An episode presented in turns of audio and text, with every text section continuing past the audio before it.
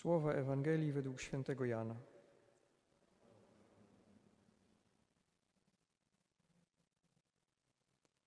Obok krzyża Jezusowego stały matka Jego i siostra matki Jego Maria, żona Kleofasa i Maria Magdalena. Kiedy więc Jezus ujrzał matkę i stojącego obok niej ucznia, którego miłował, rzekł do matki: Niewiasto, oto syn twój. Następnie rzekł do ucznia: Oto matka twoja. I od tej godziny uczeń wziął ją do siebie. Oto słowo Pańskie.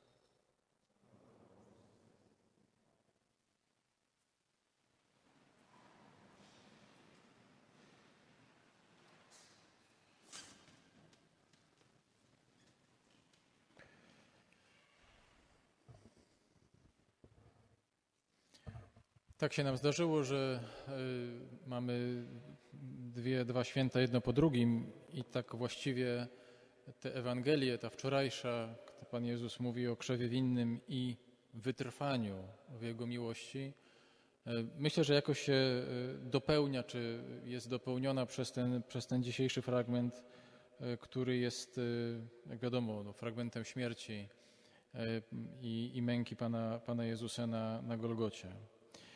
Tak naprawdę chciałem y, Wam zostawić y, taki, taki drobiazg w związku z tymi, z tymi Ewangeliami, czy w związku z tą dzisiejszą Ewangelią, jakoś tak czytaną w kontekście tego, tego co było wczoraj.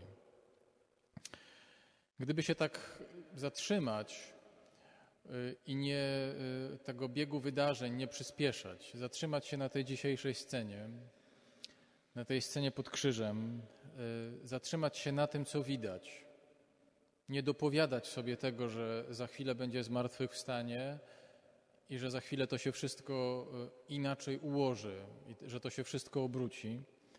Gdyby zatrzymać się tylko na tym momencie, to sytuacja jest taka, że umiera człowiek, który był sprawiedliwy i który był dobry i który nikomu nie wyrządził krzywdy. I wszystko, co robił, to robił tylko po to, żeby ludziom pomóc. I ponosi okrutną karę, najgorszą z możliwych, bardzo y, brutalną i, i wymierzoną w wszystkie możliwe jakieś aspekty jego człowieczeństwa. A wszystko, co robił przez całe życie, to było pocieszanie, leczenie, uzdrawianie, uczenie innych miłości. I teraz umiera no na śmietniku. Golgota w ówczesnym czasie była miejscem, gdzie wyrzucano nieczystości, gdzie wyrzucano resztki. Umiera na śmietniku. Co to jest za sytuacja? Gdybyśmy to mieli odnieść do jakość do naszego życia, nie tylko do śmierci, takiej fizycznej. Myślę, że niektórzy byliby w stanie się w tym odnaleźć. To znaczy, to, co robimy dobrze, to, co robimy z zaangażowaniem, zostanie odczytane jako zło.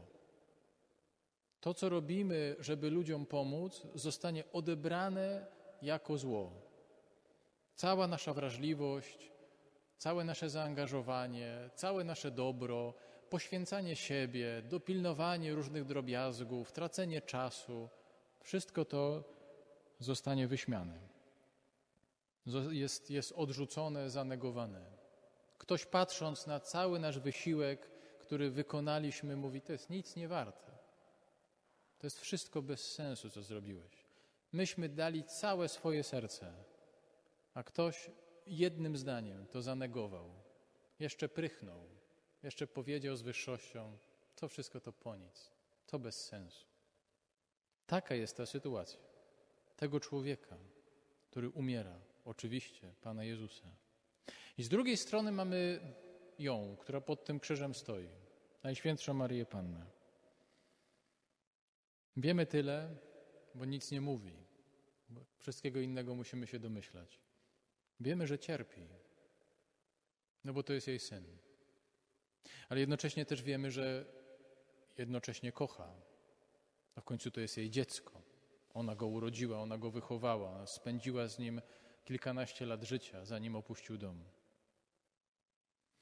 Teraz myśl, która przyszła mi do głowy, patrząc na to tak z jego perspektywy właśnie tego, tego umierania w odrzuceniu i jej, miłości cierpiącej, że jeżeli ktoś cierpi i nie kocha i nie ma w sobie miłości, to te wszystkie jego rany, te wszystkie jego blizny zamieniają się prędzej czy później w jakieś koszmarne wrzody.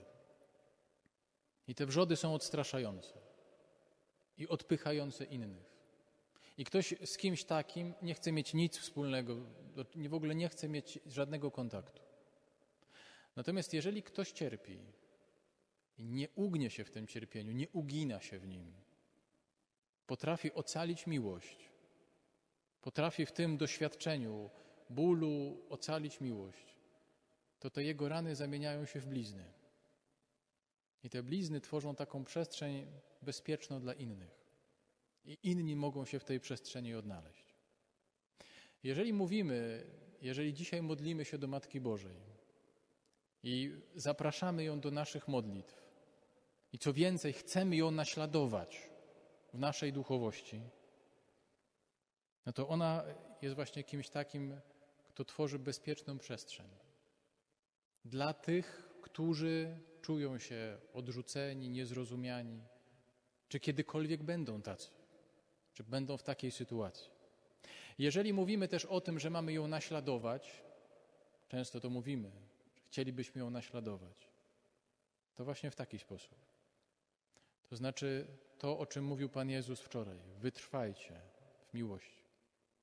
Jakby pomimo wszystko, że można w tym doświadczeniu bólu wytrwać, ona to pokazuje.